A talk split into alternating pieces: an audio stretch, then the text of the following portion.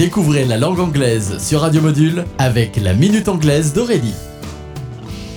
Hello everyone, welcome to la Minute Anglaise. Aujourd'hui, je vous propose de deviner le sens de l'expression The penny dropped. Trois possibilités. Est-ce 1. Laisser tout son argent 2. Ne pas valoir un centime Ou bien 3. Avoir un déclic Je vous laisse faire votre choix et en attendant, voyons de plus près le sens littéral de l'expression The penny dropped. The penny, c'est l'équivalent du centime en Grande-Bretagne. To drop signifie chuter, baisser, faire tomber. Donc littéralement, le centime est tombé, le centime a été lâché. Quand utiliser cette expression? Eh bien voici un exemple. Amanda was confused at but then the penny dropped and she knew what to do.